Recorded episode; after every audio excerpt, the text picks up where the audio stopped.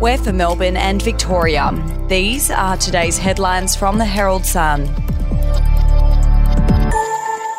Mortgage free millionaire Reserve Bank bosses have been accused of being out of touch as families who are struggling to pay off their soaring home loans face the spectre of an eighth rate rise in as many months.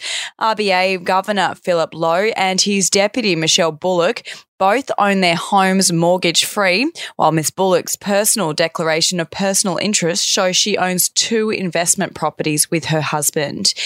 If you would like to read more on that story today, you can take out a subscription to the Herald Sun at heraldsun.com.au or download the app at your app store.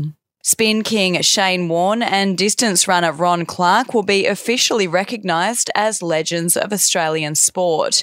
The late Victorian born greats who thrilled fans in extraordinary careers representing Australia will join an elite group of just 44 people. We'll be back after this.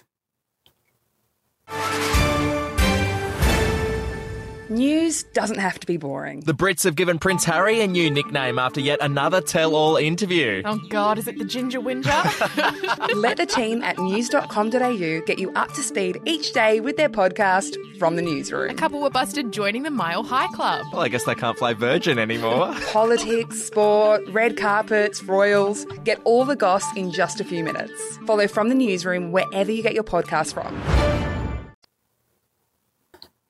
A map war gaming potential threats from China's land based missile arsenal shows strikes across two thirds of Australia forms part of a dramatic submission to the highly anticipated Defence Strategic Review.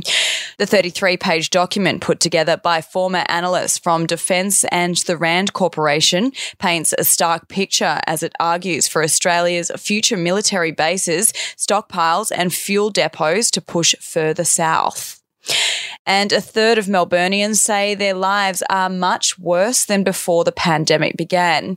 The survey, which has for the very first time measured the true effects of COVID on people's lives, showed Melbourne was one of the hardest hit areas, reporting lower satisfaction than anyone else in the state or country. Those are your headlines from the Herald Sun. For updates and breaking news throughout the day, take out a subscription at heraldsun.com.au. We'll have another update for you tomorrow.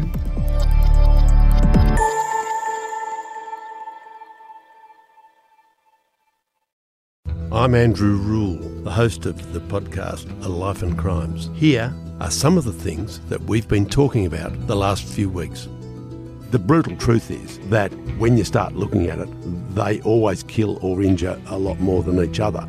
The professional hitman used to be a professional hitman. Evil strikes in all forms, but particularly as stupidity. Life and Crimes is available wherever you get your podcasts.